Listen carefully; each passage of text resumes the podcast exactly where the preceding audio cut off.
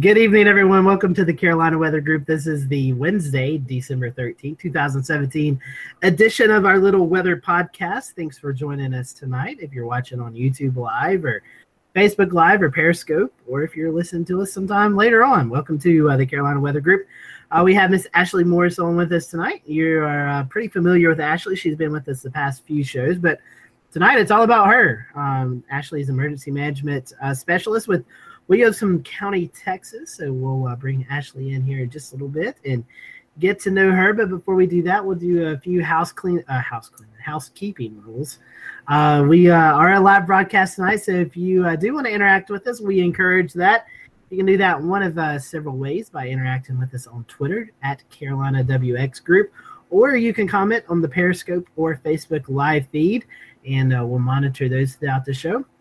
You can also comment on the YouTube uh, live uh, YouTube link, or if you are listening uh, sometime uh, in the next day or so, or months from now, or whatever, uh, we'll let Ashley share her social media account at the end of the show, and that way uh, you can interact with her um, that way.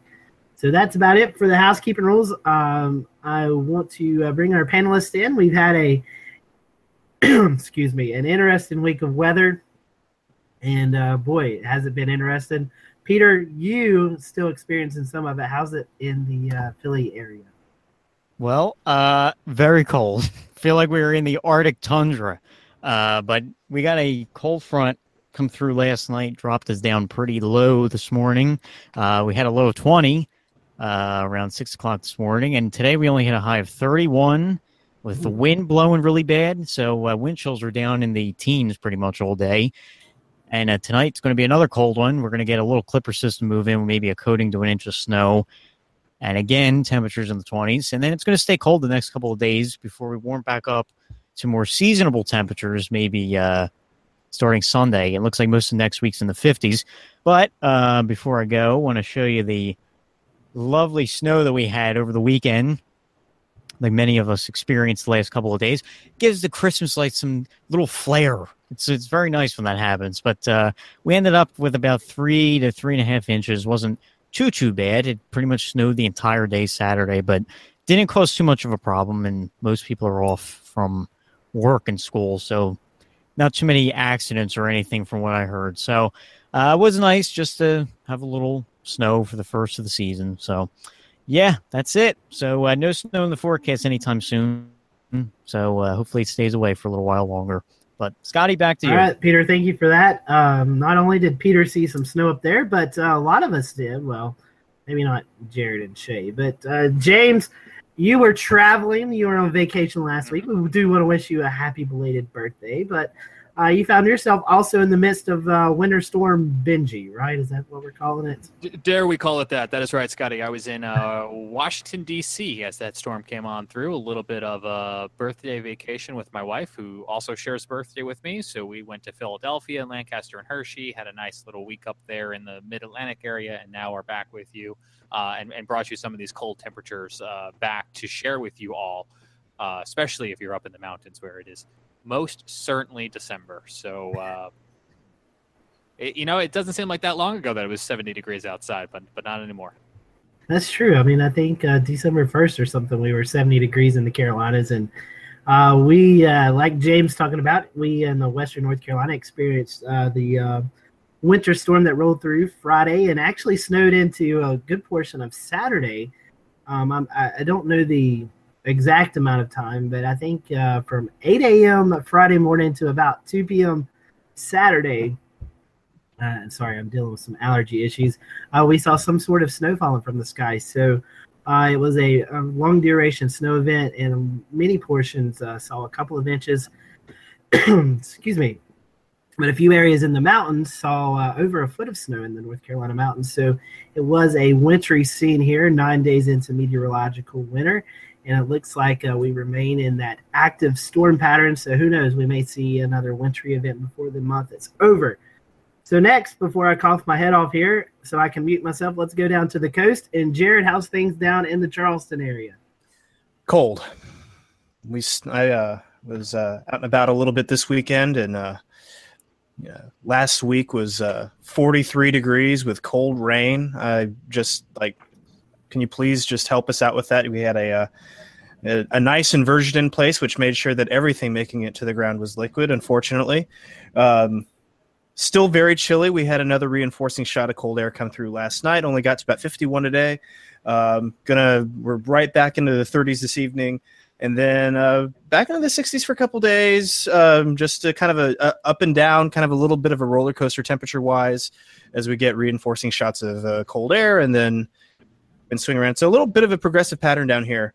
Um, not quite as affected by that uh, upper trough as we were earlier last week. So, uh, you know, just uh, great sweater weather, uh, sweater weather, and um, lots of tea and uh, coffee and other warm things. So, back to you, Scotty. Well, at least it feels like the season, though. You know, I mean, it has been pretty warm in December the past couple of years. So, Mhm. uh, Shay, I'll let you kind of talk about um, maybe if you have anything to add to the Charleston weather, but you are also our tropics guy, and not only do you watch the tropics, but you also watch El Nino and La Nina. So, if you want to comment on that, I'll let you do that right now. Yeah, sure, Scotty. We are in uh, La Nina now. Um, we're I'm sorry, La Nina watch. We're still, you know, just just teeter tottering on there, and uh, so we're expecting a, a La Nina to occur and actually go right on through. Um, I'm sorry, La Nina is here, and then go on through uh, late winter. So that'll kind of swing the temperatures. We're going to have a pretty pretty wild swinging of temperatures, I imagine, and lots of ups and downs in the southeast. Uh, typical La Nina, pattern calls for warmer than normal and uh, below normal precip. Uh, I'm sorry, above normal. Is that right, Jared? Above normal? Am I losing my mind tonight? I'm just.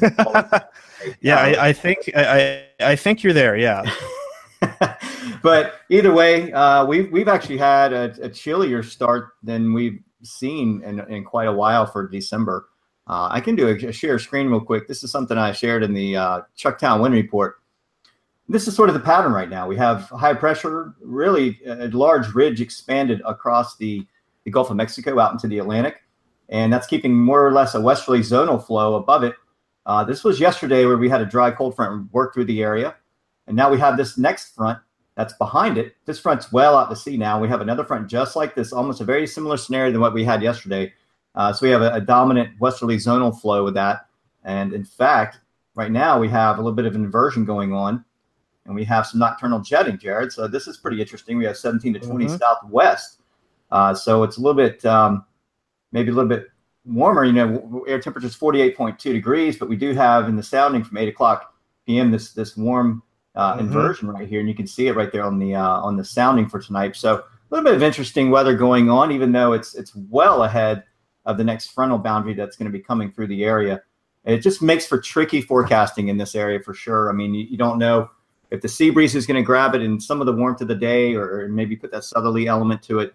Um, but overall, I mean, you know, it's still chilly no matter what. And our sea surface temperatures are actually down to our cooler shelf waters right now, down to about 55 degrees. So Mhm. here's the uh, sea surface temperature composite.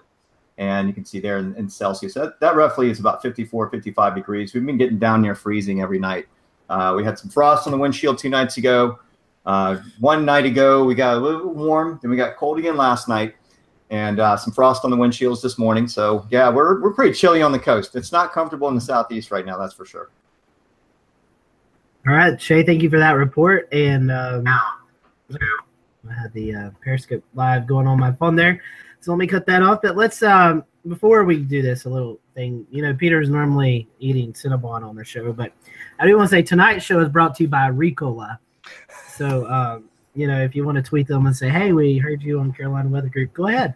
So with that, let's bring in Ashley Morris tonight. Ashley, you have joined us over the last a few weeks uh, as we talked about the tropics, and last week as we was talking about Harvey, but we've not really got to know you. So tonight's show is all about you, and uh, we want to welcome you to our show tonight, and uh, kind of give you uh, the opportunity to let uh, our folks who listen and, and watch the program know who you are and kind of learn a little bit about you. So. Uh, welcome tonight, and I'll let you uh, go ahead and start off the show and kind of tell us a little bit about you. Yeah, thank you so much for having me. So, my name is Ashley Morris. I'm currently an emergency management specialist for Williamson County. Um, I'm a big weather nerd, so I originally wanted to do meteorology and all of that uh, ever since I was in second grade. I got caught in a thunderstorm in New Mexico during monsoon season with my dad, and we were outside at a track. I was very scared, and basically, he taught me how to count the seconds uh, between seeing the lightning and hearing the thunder. So I think I was just so scared at that point. I just wanted something to kind of focus on. So that kind of started it for me. I didn't have any big uh, disaster event or anything because I'm from New Mexico. So we don't get too much uh, big weather events there. But so ever since second grade, I was really interested in weather, knew I wanted to do forecasting, um, was terrified of doing media, so had no aspirations to go into TV. So I was always kind of on track to do forecasting for the Weather Service. And then I kind of made a career switch when I got up into uh, Texas Tech University. I got my undergraduate in geophysics and atmospheric science, and then I got up into graduate school for atmospheric science. And I started realizing that my passions are more in uh, disaster management and kind of how weather impacts people instead of you know coming up with the equations for models and things like that so i kind of took that little switch there and hit the ground running and i got my master's in natural hazards geography from texas tech and then moved here about eight months ago and i absolutely love it so far. I have to unmute myself. Um so yeah uh, have you always lived in texas? I mean uh, uh have you been able to go to other areas of the country, or has, Texas always been kind of your, your home area that you've been able to watch the weather? Well, I grew up in New Mexico in the Four Corners area. I'm actually from a small town um, called Aztec. So it's up there, really close to Colorado. Um, but I've been in Lubbock, Texas from 2010 to 2016 at Texas Tech University, uh, going to school. And then I just moved here uh, last April, and I've been here. So Texas is now my home. It's pretty much been my home for the past six years, but I always have that New Mexico connection. I will say I was always really bummed out because I would watch the Weather Channel, um, just looking for weather, being so interested in it, and they would have live coverage of you know tornadoes or severe weather, and I would always be so bummed because we just didn't get that kind of thing there. Uh, we got monsoon thunderstorms, but we never got anything bigger than pea-sized hail. So New Mexico was um, much to be desired on the weather front. So I definitely like Texas a lot more. A little bit more active, a little bit more active. So you're telling us, you know, you were going into forecasting and then uh, now you have a role with emergency management. So what made you want to go from forecasting weather to maybe being a more uh, important role in the emergency management front? Well, I think it was always just what kind of drove my interest, um, especially when it comes to my passion for just helping people. And I was always one to teach people weather safety.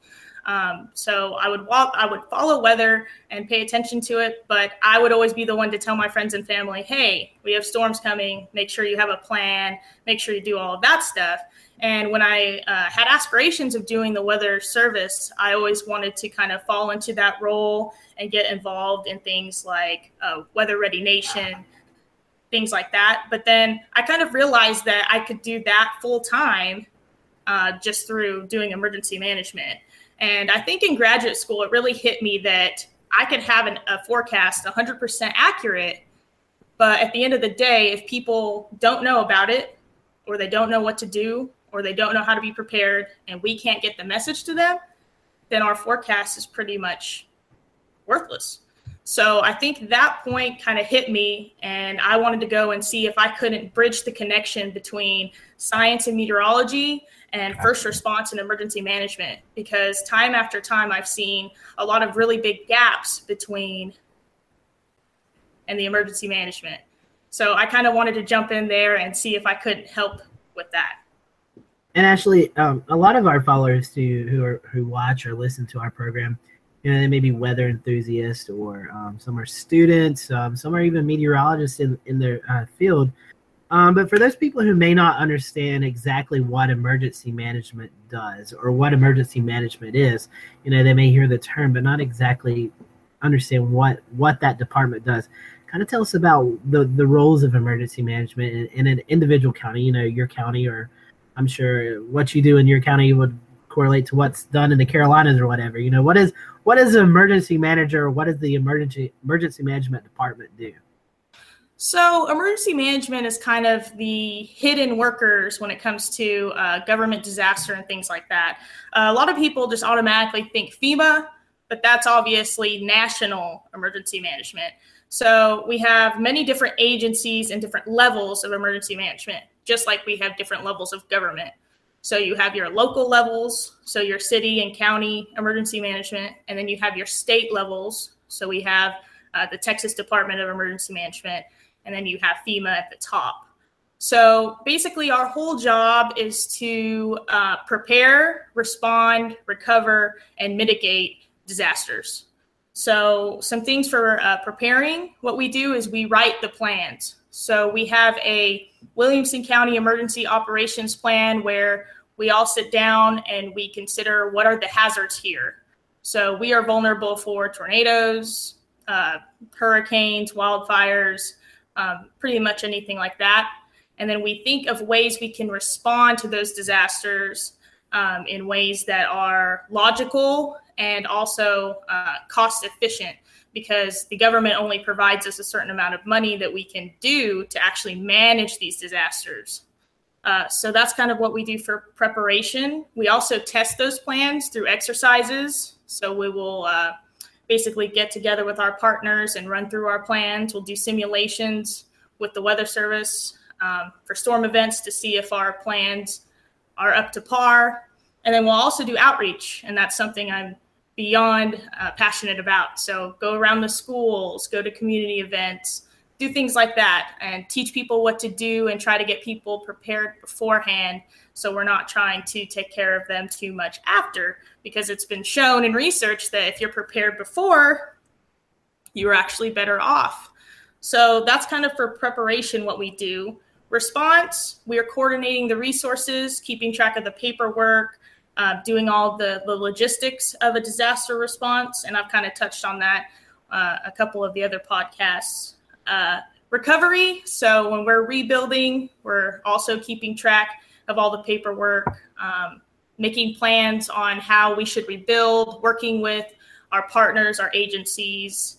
And then mitigation is when we will actually write grants, uh, once again get with our partners and we will try to prevent some of these disasters from happening. So, for instance, if I have a big flood in Williamson County, I'm going to map that flood after and I'm going to see if I can mitigate that. So, maybe I won't rebuild in that area so that flood doesn't happen again. Or maybe I get a grant to uh, provide hurricane straps and construction for the new houses to keep the roofs on or keep them more strong during damaging winds things like that. So those are kind of the four realms we play in. Um, all emergency management agencies are different, and your position is different. But I kind of dabble in all of them. But I'll say I have the most experience currently with probably preparedness and plan writing. And so, Ashley, uh, talk to us about you know everyday job before we kind of go in it about the different um, um, natural disasters that you guys prepare for. Tell us about your everyday job. You know what what does a normal day look like for you, and, and then um, you know maybe what does it look like when when you're kind of ramping up for uh, a different storm or, or, or storm system. Yeah, so an every day I pretty much work uh, eight to five on a blue sky day. Uh, I'll go to work. Uh, currently, I'm working on a few projects right now. Um, one of them is actually pre planning and making plans for all of the hazardous facilities in our county. So the state has mandates that these facilities with chemicals have to report what chemicals they have.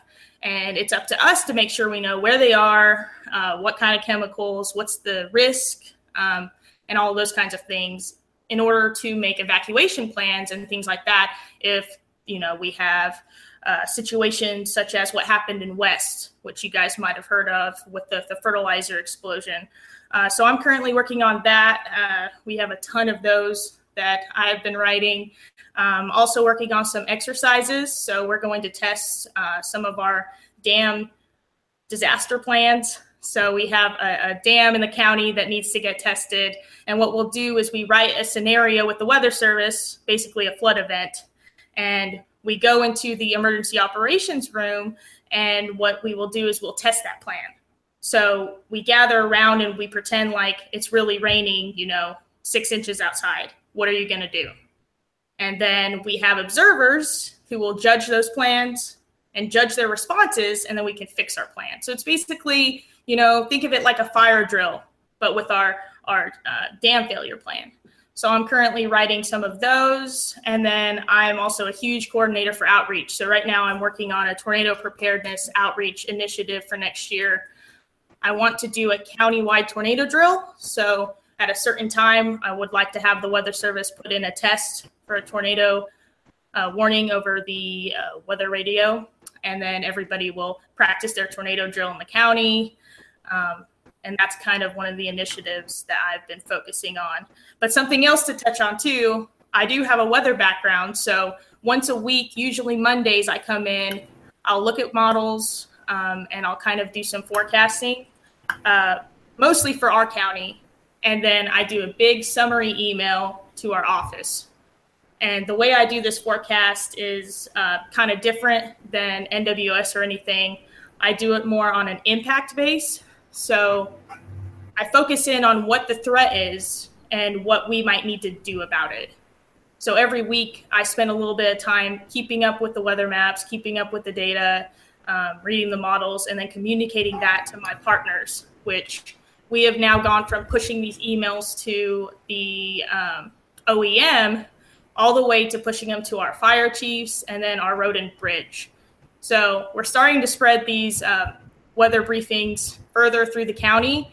My hope is that it just offers another perspective for them to easily understand the data. Because I know that I think with the communication and stuff, um, sometimes it's hard for different uh, responders and agencies to understand the forecast coming from, you know, NWS or anybody else.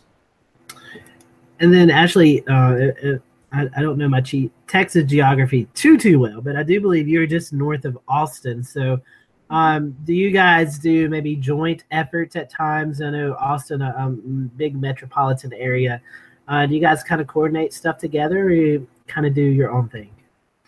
Yeah, uh, we coordinate uh, big events definitely. Uh, so Hurricane Harvey was an example because uh, we border them.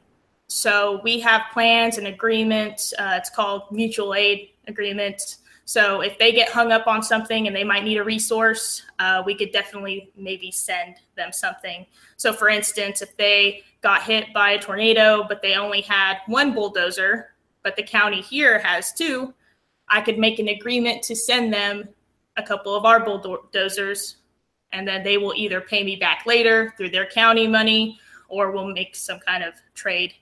Uh, so we're always working with them on different plans, different responses, um, and staying in touch with them as well, uh, such as through conference calls and things like that. And, one more thing, and guys, feel free to jump in whenever before um, before we're talking about preparing for different events. Um, I do want to say, you know, you guys are also responsible for providing support to large events that may be happening in your city. You know, maybe festivals or or um, outings, things like that. So, how do you guys how do you go about preparing for those? I know uh, many locations have like big festivals or parades and stuff like that. So, uh, what do you guys do there in, in your county? Uh, what kind of events are, are you guys kind of doing a little bit more work for to make sure everyone's safe? Yeah, so we call those uh, pre planned events. So, events are things that we actually know are coming and handle. Incidents are things like weather events that we don't know or explosions. So for events, we actually have plans that we will write for that and plans in place to kind of just help us stay organized. And we have a structure uh, to make sure that all the resources and everything goes about that. Uh, so if we we're going to have an event, we would gather uh, with our LE, which is law enforcement, uh, fire departments, public works, uh, pretty much any government agency that might be involved. And we would sit down and make plans and depending on the weather, uh, depending on the threats, uh, we do two different kinds of planning. And I always remind people of that. Um, the weather hazard one. So if it's going to be hot, we'll plan for resources for heat exhaustion. So we'll stage, you know, medical tents and EMS to look for people who might be suffering from heat exhaustion. Or if it's going to be storming, we'll be in touch with the NWS if we need to shut down an event um, things like that. Or on the other side, we'll also plan for um, human induced disasters, which are along the lines of violence, uh, unrest, uh, terrorism, things like that. So we all work together as agencies and we use our specialties to plan for that. So we might have barriers to protect people and, you know, try to keep cars out of the, the area, or we might have security guards for safety. So there's a lot of things that go on. I kind of kind of see us as people who think of the worst case scenario. We're always thinking, what's the worst thing that can happen? And then let's plan for that. That's uh, that's a good description there. Um, so living in in your part of the world in Texas, I mean, like you were talking about earlier, you have to deal with um, tropical systems, uh, tornadoes, flooding, a big a concern, wildfires, and even from time to time winter storms. So, uh, talk to us a little bit about how you uh, and your office prepare for each of these. I guess maybe uh, the tropics being um, the freshest on everyone's mind, you know, with the active hurricane season, but kind of just, uh, if you will, briefly go through uh, each of those scenarios and, and, what you guys do and what your your part of the preparations are. Yeah, so like I said, um, they've done lots of studies, especially FEMA, on how to do preparations and planning for different kind of disasters. And while it's important to identify what uh, disasters or incidents you're going to have most of, um, it's equally as important to have a plan that you can place into action no matter what the disaster is. So, like I said earlier, um, we try to make a response plan that is all hazards, which is what we call it. Um, so, those plans can be used for any event. However, for certain events, we will go through and make sure that we're on the right page. So, for instance, uh, we're really worried about wildfire season next winter uh, because of La Nina, because we have not been getting much precipitation lately. Um, I'm concerned about vegetation after all the rain we got after Harvey. So we went from getting a bunch of rain, having a bunch of grass pop up, and now it's just pr- pretty much dead, dried out. So right now, what we're working on is letting our fire chiefs know that we're concerned about that and that that might be a big risk for our area next spring. Um, and then they will help train the firefighters, help get them ready for um, wildfire season through trainings. Um, they'll make sure that they have the right equipment. Uh, we will also do coordinations with communications because it's important when we're in the field that we have radios and ways to communicate um, like that. Um, and really just meeting with your partners and making sure everyone is aware of your risk and what we're going to do about it. That's kind of um, the first thing that we want to do. It's the most important thing, I think, when you're talking about having a successful response later.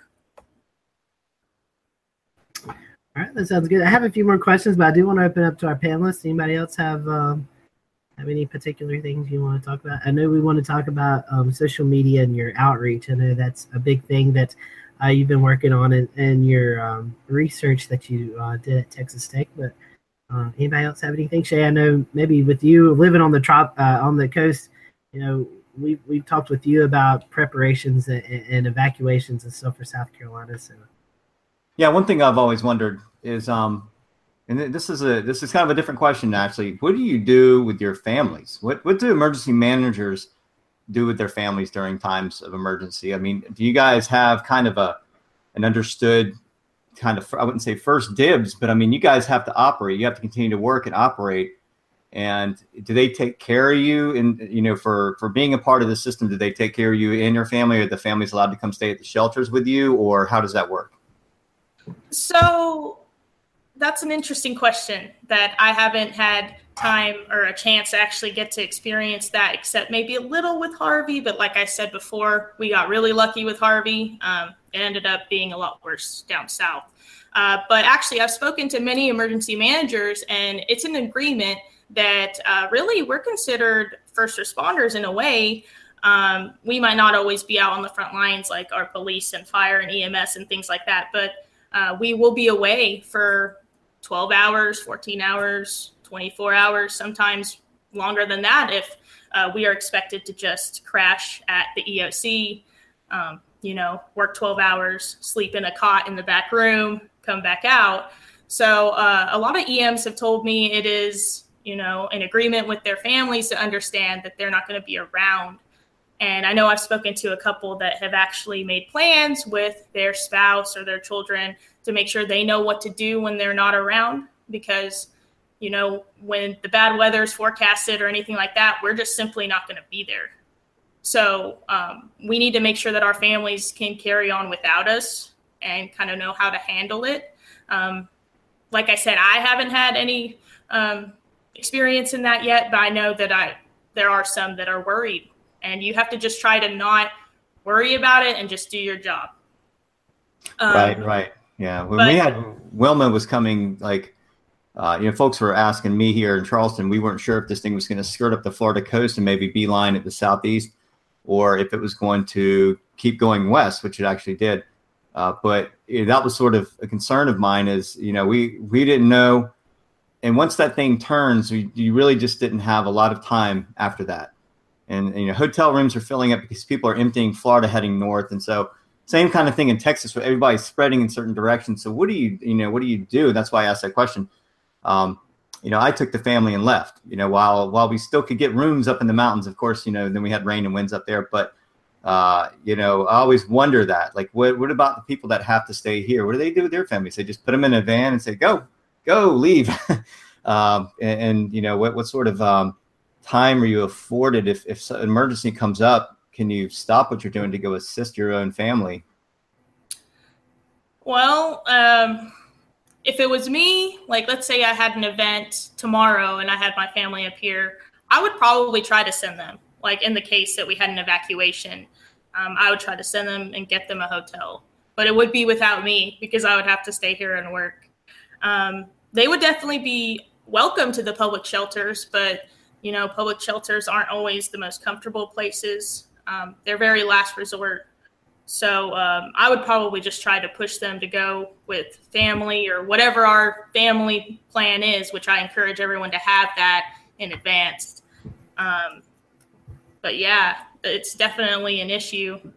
Um, and I know, I think it would depend on the EM too. Because, like, for instance, if my director was in the EOC, I don't see him taking a lot of time to, you know, make personal phone calls because it's just so crazy the amount of work and coordination and stress that you have to deal with. Um, so I think with my future in EM, I want to make sure that my family is self reliant without me because I might not be able to come home for seven days. Right. Thanks for answering that. I know that's a tough question, but that, that's something that's been kind of brewing on my mind. I think other people have, have asked me the same thing in the past too, but uh, appreciate your your um, your view on, your viewpoint on that. Thank you very much. Mm-hmm. That's a great point, Ashley. Um, part of my role is is being a consultant for a local emergency management here in Western North Carolina, and being stationed in the EOC uh, in the war room. Um, man, time flies by. You know, in, in, intense situations, you know, before you know it, you've been in there six, seven, eight hours, and you don't even realize it. Kind of talk to, to the folks who may have not experienced the war room or, or the EOC. Kind of talk to us about what is going on in in in that area and um, who all is there. Yeah, so your EOC is your Emergency Operations Center. And basically, I like to just explain it as a giant conference room. So ours for the county, it's a big room. We have TVs all along the walls. Uh, we have big tables. Each table has uh, phones to use, uh, personal computers, uh, things like that. And every chair is designated to a certain person from a certain agency based on the ICS system from FEMA, which is Incident Command. So uh, our listeners might be familiar with that. Um, like Armed Forces uses Incident Command or Chain of Command. Um, LE, law enforcement, they use chain of command. So basically, it's just a way to organize your responders by identifying who's running the show and then who's under them. So it looks almost like a giant family tree, kind of. And you just go up the tree to get to the person in power who's making the decisions. But every chair is going to be the head of whatever department. So, for instance, in ours, we have the head of law enforcement or sheriffs. We might have the head from the county road and bridge. We have the public information officer, who's very important because she's going to be the one who's talking to the media about what we're doing. Uh, we have a Red Cross representative because we work with them for sheltering and things like that. Um, we have a, a, weather service person if we are able to. depending on um, kind of the locality of the event and what's going on around us. So we have a, a, a weather seat in there. We have a GIS seat. So basically, all the agencies that might have a, a, a piece to play in the game are in one room, so everyone can correspond and make agreements on what steps we need to take. So it, it just makes communication easier when you're all in the same room and you can make decisions all together instead of making decisions that might cost you money, like duplicate decisions, things like that. Right. And Shay, I think uh, I was able to bring Shay into our our little EOC war room uh, back during Hurricane Irma. And I think Shay got to experience a little bit of, of what we do uh, up in our area. And Shay, it's kind of busy from times, isn't it? Yeah, yeah. I mean, you guys are, um, you know, this is pretty nonstop. I mean, everyone's, you know, just working hard, and then there's, you know, there's meeting series of meetings, and then you know, the National Weather Service gets on, and you do a briefing with them, and everybody from all the surrounding counties report in, and um, I, I, mean, there was a lot of people on there. There was a lot of people on, just on that one call. That was, a, you know, easily 30 minutes to an hour long uh, conference call with with the local with Green Greenville Spartanburg GSP uh, Weather Service up there. So a lot of coordination, not just with the Weather Service, but with I imagine many other uh, departments and agencies. Maybe talk about.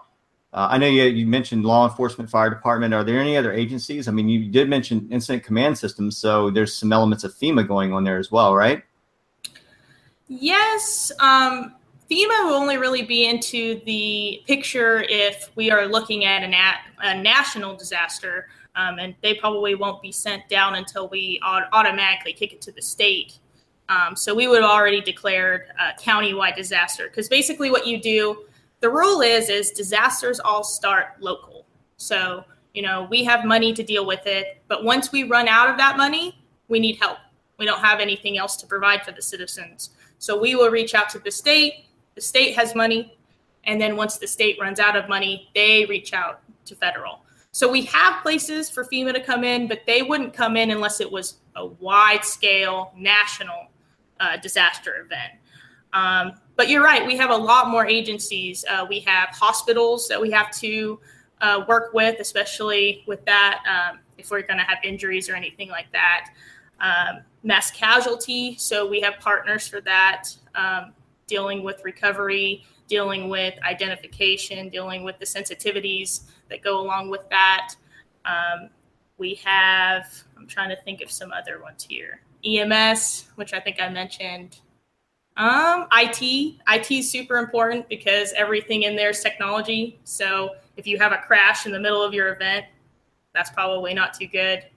Uh, so basically, you could pretty much bring in anybody in there that's relevant to the disaster and that's the interesting thing so right so um, what happens like when when say there's a there's a threat of a a major winter storm or maybe even a hurricane uh, and it looks like it's going to be a pretty significant event and you're gearing up for it you don't know what to, to sort of expect at that time except to prepare for uh, you know i would say a disaster but once the governor declares a state of emergency, what does that do for emergency management? What does that activate?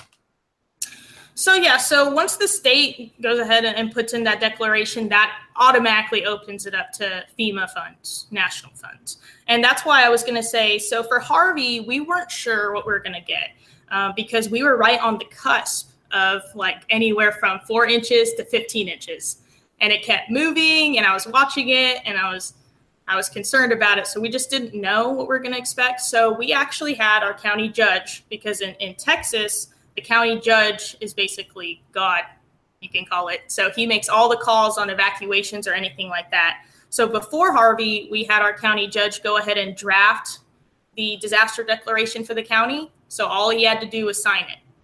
So we had that prepared. So as soon as we would have reached the threshold or we would have known that we wouldn't have had the resources, he would have signed it, and that would have automatically opened it up to state. So you'll see now a lot of agencies will go ahead and declare ahead of time to open up for the next level of funding because it's a paperwork issue and you don't want to lose time with those funds. So they're doing that to try to beat the clock so they can get those resources and funds in earlier instead of waiting because the waiting game really puts a strain on your resources and then it looks like you're not doing anything. Right, So- right. And that was going to lead to my next question. What role do mayors have or municipalities have in this whole scheme? You know, like what, um, there's always some, you know, we saw Katrina, we saw what happened there with, with Mayor Nagin. We saw, you know, with, with Harvey, there was some criticism. You know, these mayors have tough decisions. Um, how, how does what they decide to do or what they do with their in their office getting the message out affect emergency management in those cities?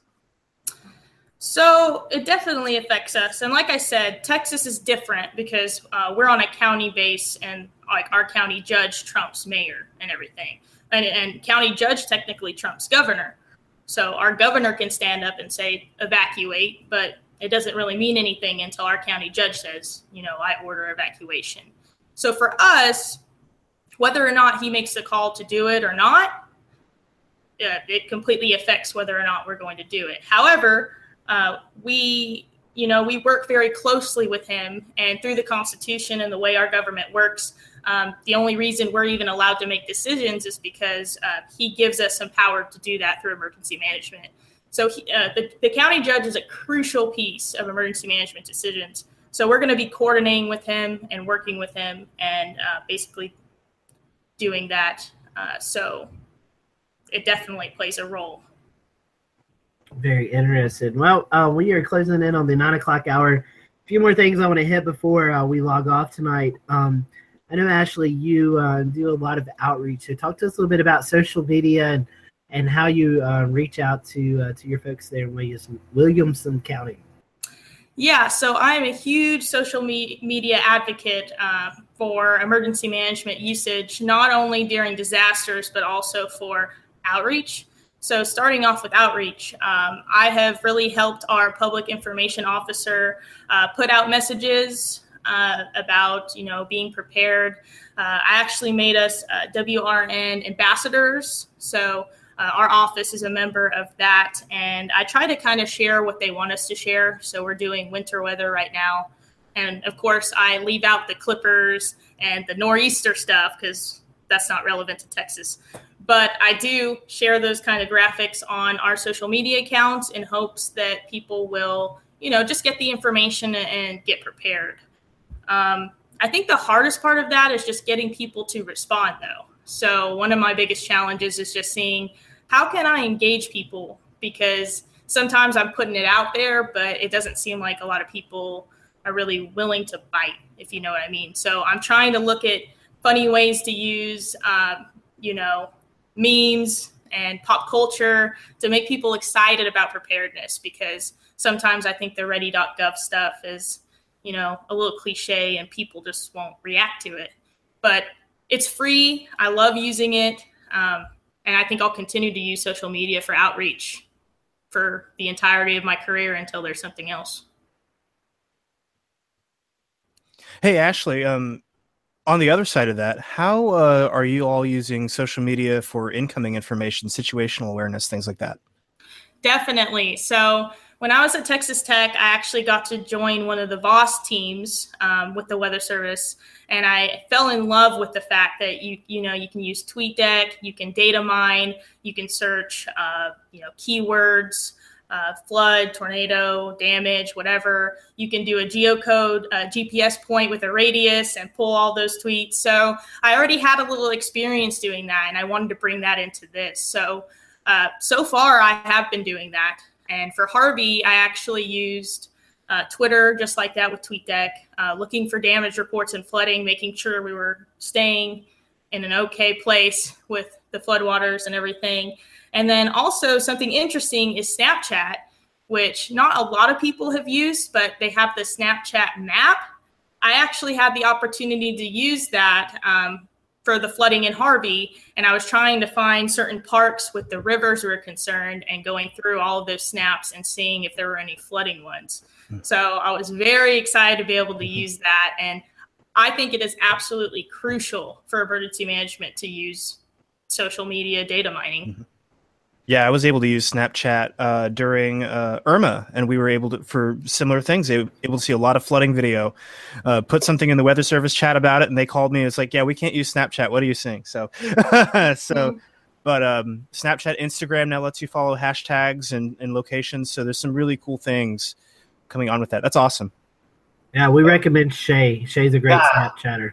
Come on now. I know. I got to get on the wagon though, because snapcasting is a new thing. That's it. That's it. That's it. Well, one last topic I want to hit on before we uh, close out the show and do our tweets of the week is uh, Ashley. Uh, you did some uh, extensive research at Texas Tech on tornadoes and stuff like that. So, uh, tell us a little bit about that before uh, we close out the show. Yeah, so I don't know if you guys know, but um, Lubbock had a huge tornado in 1970. It was the F5 Lubbock tornado, um, which was kind of a rare event, honestly. It wasn't expected. Uh, it was massive. It dropped right in the middle of town, uh, killed about 30 people.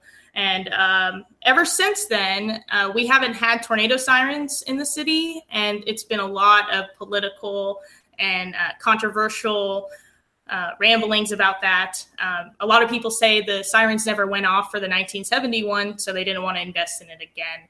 But uh, anyway, so when I got into doing kind of uh, meteorology and emergency management, I wanted to do a social science project. And I wanted it to be on tornadoes, especially because I didn't really feel like Lubbock was adequately uh, prepared for another tornado, even though we've had an F5 at the time. Um, so what my research was was I wanted to judge whether or not we had the right resources for the next tornado event. So I looked at storm shelter availability, so basements and safe rooms, things like that. I looked at uh, warning system access, so uh, how many people had weather radios, cable, cell phones, things like that. And then I also looked at outreach availability, so how many people went to outreach events and got prepared. And I wanted to look at that in comparison with demographics because a lot of social science research has come out and said there are certain demographics that make people more vulnerable to disasters. Um, a lot of these demographics have to do with income, education, language, uh, household type, home age, things like that. So I wanted to kind of look at all of this together to kind of judge whether or not Lubbock was prepared for the next tornado. And what I was able to do was I made a social vulnerability scale out of census data. I was able to map exactly where my highly vulnerable populations were based on census block data. And then I was able to put out surveys. So I surveyed each one of those blocks to see what kind of shelters they had, if they even had any, what uh, warning systems they were using or didn't use or they didn't have access to, and what kind of outreach they had. And then what I did was I went ahead and I did statistical regressions to figure out if there was any correlation. And it turns out that out of all the demographics in the social vulnerability scale, income seemed to play the biggest role of, of being a predictor of who was able to have the best tornado resource access. So, which kind of makes sense. Um, but it was a very cool study, and uh, I'm actually using social vulnerability scale creation today in my work. And I think it's a wonderful pre planning technique because if you can plan and map out where your high uh, vulnerable populations are, you can target them with outreach, with resources, um, grants, things like that. And when disaster hits, they will be more prepared and more resilient. And that is exactly what we want. We want to build resilience in our communities. That's some great information. That that's uh, a unique study and uh, one that maybe everybody should pay more attention to, and, and getting that word out to those areas who um, may not be um, may not be as as reached as, as we should. Uh, looking at how vulnerable people are. So, um, but yeah, uh, Ashley, we thank you for that. I do want to say it's it's a little bit past nine, so we don't want to go too much after uh, over our our hour time allotment. But I do want to give you the opportunity before we do tweet of the week, and uh, I'm reading Shay's comments about winter weather, so we'll talk about that as well. So I do want to give you the opportunity before uh, we do our tweets of the week. Is uh, how can our followers or or listeners um, follow you on Twitter and get information uh, from you? Definitely. So I use my Twitter to talk about weather, modeling, emergency management, uh, pretty much anything in my professional realm.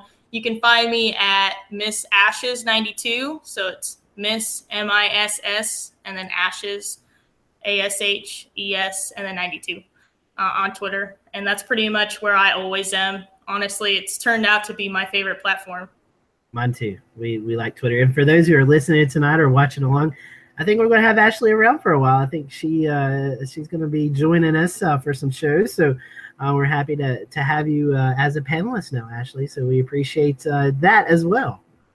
Yeah, thank you so much just for having the opportunity to join you guys on you know three times in a row now, and just being able to talk about this because I'm very passionate about it, and I'm very excited to see where we can take you know science and meteorology inside of emergency management. And I think that you know it's going to lead to great things. I definitely agree. And uh, I did have this question. This is a little off topic before we get our tweets of the week, but someone asked me is how can you call yourself the Carolina Weather Group and you have folks from everywhere? And so I didn't really know how to answer that, but saying that when we started this four years ago, we we kind of centered around the Carolinas, but we have since uh, James, you can help me with the words here. Uh, we have since grown outside of the Carolinas, but I guess the Carolinas have kind of kept us all centered on something. But um, we cover more of the southeast now than, than anything else. But I, I, don't know. We we've kind of batted around the idea of should we change our name, but I think we've all agreed to keep it, right? Yeah. I believe that is correct, Scotty. Are you yeah. looking for reassurance? Yeah, I'm looking for someone. We're here back, for you, man. Someone back me up on that because I didn't know the answer. I didn't know how to. We are the Carolina Weather Group, covering the entire Piedmont. I think is what we that's yeah. right, Scotty. You're putting us all in a very awkward position right now. I'm sorry. just I'm... messing with you. oh, let's go to the tweets of the week. See, see, I was like, all right. You want, me, you want me to go? I'm ready to yeah, go. go I can change the topic. Change the topic, please. All right, here we go. My tweet of the week is this animated GIF of my wife and I in front of uh, the U.S. Capitol. I mentioned at the beginning of the show we went uh, on a little mid-Atlantic uh, trip, and you can see if you look carefully uh, the snow that is falling uh, in front of our faces. So uh, luckily, it was uh, a nice winter day. We got to go out and uh, enjoy the weather, but it wasn't necessarily accumulating on, and Scotty will appreciate this, their warm ground. So uh, we were able to walk around without trudging through too much snow. But that was before the show where we talked about the warm ground, right? So folks aren't right. sure what I'm referring to here. Yeah, we talked about them before the show, and I'm never going to let warm ground determine a forecast anymore. But the most important question I want to know is, uh, James, you were there at the Capitol building. Did you happen to go in and ask them where our radar is for Charlotte yet? I mean, uh, no. That would have been a good use. You know what? I'm going to take some of our petty cash and I'm going to expense a trip back up, and I will yeah. get that taken. Care. I'll go with you if you. You if have you the pe- you have the petty cash, right? Yeah, yeah. Like I'll go with you. Seventy five cents now, I think, right? I think we're up to 78, but yeah. Yeah, okay, we'll, cool. we'll, go, we'll go up there. All right. That All might right. buy you a tasty Cinnabon, James. I'm not sure it will. Uh, I don't know. Peter would know about that. Let's go to Jared. Jared, what's your tweet of the week? Oh, Jared, tweet of the week is also snow cover. So this time, uh, nice MODIS Pass over Western North Carolina. Speaking of Carolina and the Piedmont and, uh, and the mountainous region there, God, that's pretty. Way better than the cold rain that we had last weekend. God, that's nice. Um, you know, GOES-16 out of commission. It's coming back tomorrow. Uh, but we're still getting passes from our polar satellites, or polar orbiting satellites, and we get some very nice high resolution satellite imagery of uh, various events, including lots of snow on the ground. And it lasted a few days across the southeast. It was really cool. Um, so, so yeah, there you go. Tweet of the week. Lots of snow. Can't go wrong there. We've still got some areas with snow on the ground up here in the foothills. So. No, the mountains are still the mountains are still white. So, um, I, let's go. If you don't mind, let me jump in here because mine is kind of dealing with the snow as well. Uh, this is from uh, Eric Webb at Webber Weather, and this is kind of uh, showing the accumulations for uh, North Carolina. Speaking of Carolina Weather Group, uh, this is uh, what we saw. As you can see, the Raleigh area once again got shafted with battling between sleet and snow and rain as did Charlotte. But once you got uh, along Interstate 85 in north and west, it was a winter wonderland. And if you look, that is 25 inches of snow at uh, Mount Mitchell, and then also 18 inches of snow down in the uh, uh, State Park area. So 25 inches of snow on top of Mount Mitchell. I would have never thought that December the 9th, but that's what it was. So uh, we enjoyed our snow up here, and I'm sorry you guys had to deal with the rain, Jared and Shay. So Scotty, which model got that right this time? Uh, that would have been uh, I don't know if anybody got 25 inches though, but the NAM did really well and I'll be I'll go out and publicly and say it. You know, we should have paid attention to that model a little bit more than we did.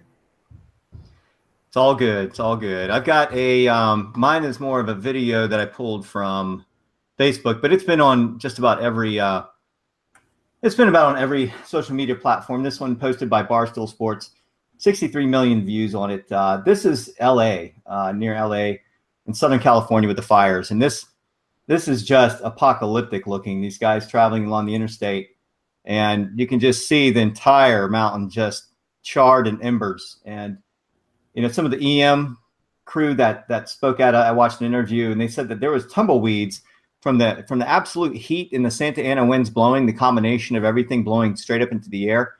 It was launching um, basically fireballs. Uh, you know, these um, what do you call those things? The things that roll across the desert. The uh, the, uh, Tumbleweed? the weed, tumbleweeds. Yes, the tumbleweeds. Thank you. Uh, they were they were floating up into the air about 100 200 feet. They said, and so when you get this kind of this kind of a fire that just drifts and all the debris up in the air that's just traveling, you can't ever get ahead of it. And um, that that is that's pretty significant for for EM and firefighters. They can't get ahead of it. They they're always playing catch up to this fire, especially when you have winds of in excess of 40, 50 miles an hour. So um, yeah, that that's pretty significant. It's still ongoing right now, and uh, we hope the best for them out there in Southern Cal as they deal with these extreme fires and Santa Ana winds right now. So um, uh, Pete, I don't know if there's if there's anything left for tweets of the week. I've got one more little segment on wintry weather. Some uh, folks wanted to know in our comment section. Peter, do you have anything, or are we we covered? Go ahead if you want. I'm Okay. good. All right. Let me uh, close this out and uh, screen share again. And I'll just talk briefly, folks. Um, you know, we're we've definitely entered a cool pattern in the southeast region, and so you know we have to start thinking about the possibilities of wintry precip, sort of being in and out of the region for the next week or two.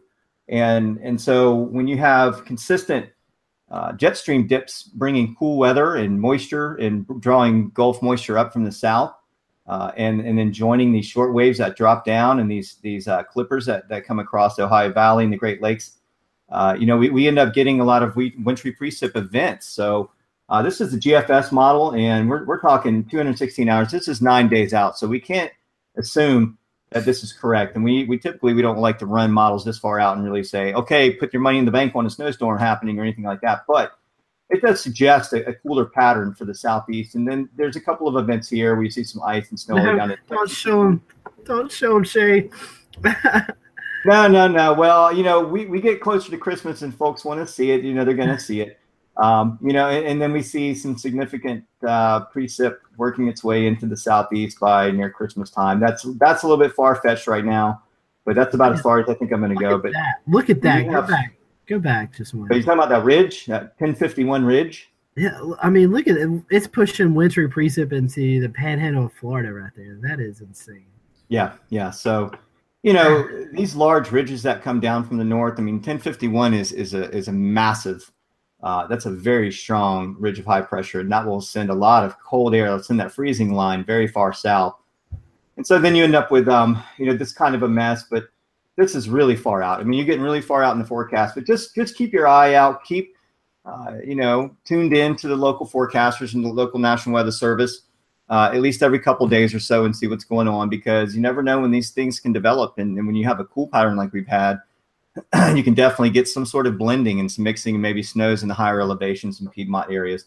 Uh, but as far as getting further down into the lowlands and, and the uh, the coastal areas, it's going to take a lot more than that to get us to where uh, we get some of that frozen precip. But it, it is possible in the next couple of weeks. We just got to watch and see what happens.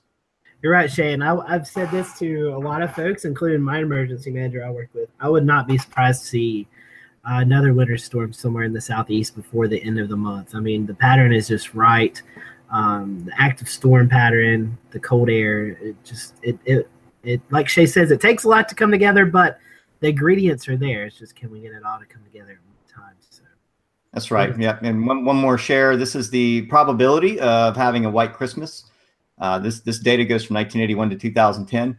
Uh, pretty, it's going through for this year because the percentages are holding, but uh, this is based on one inch or greater.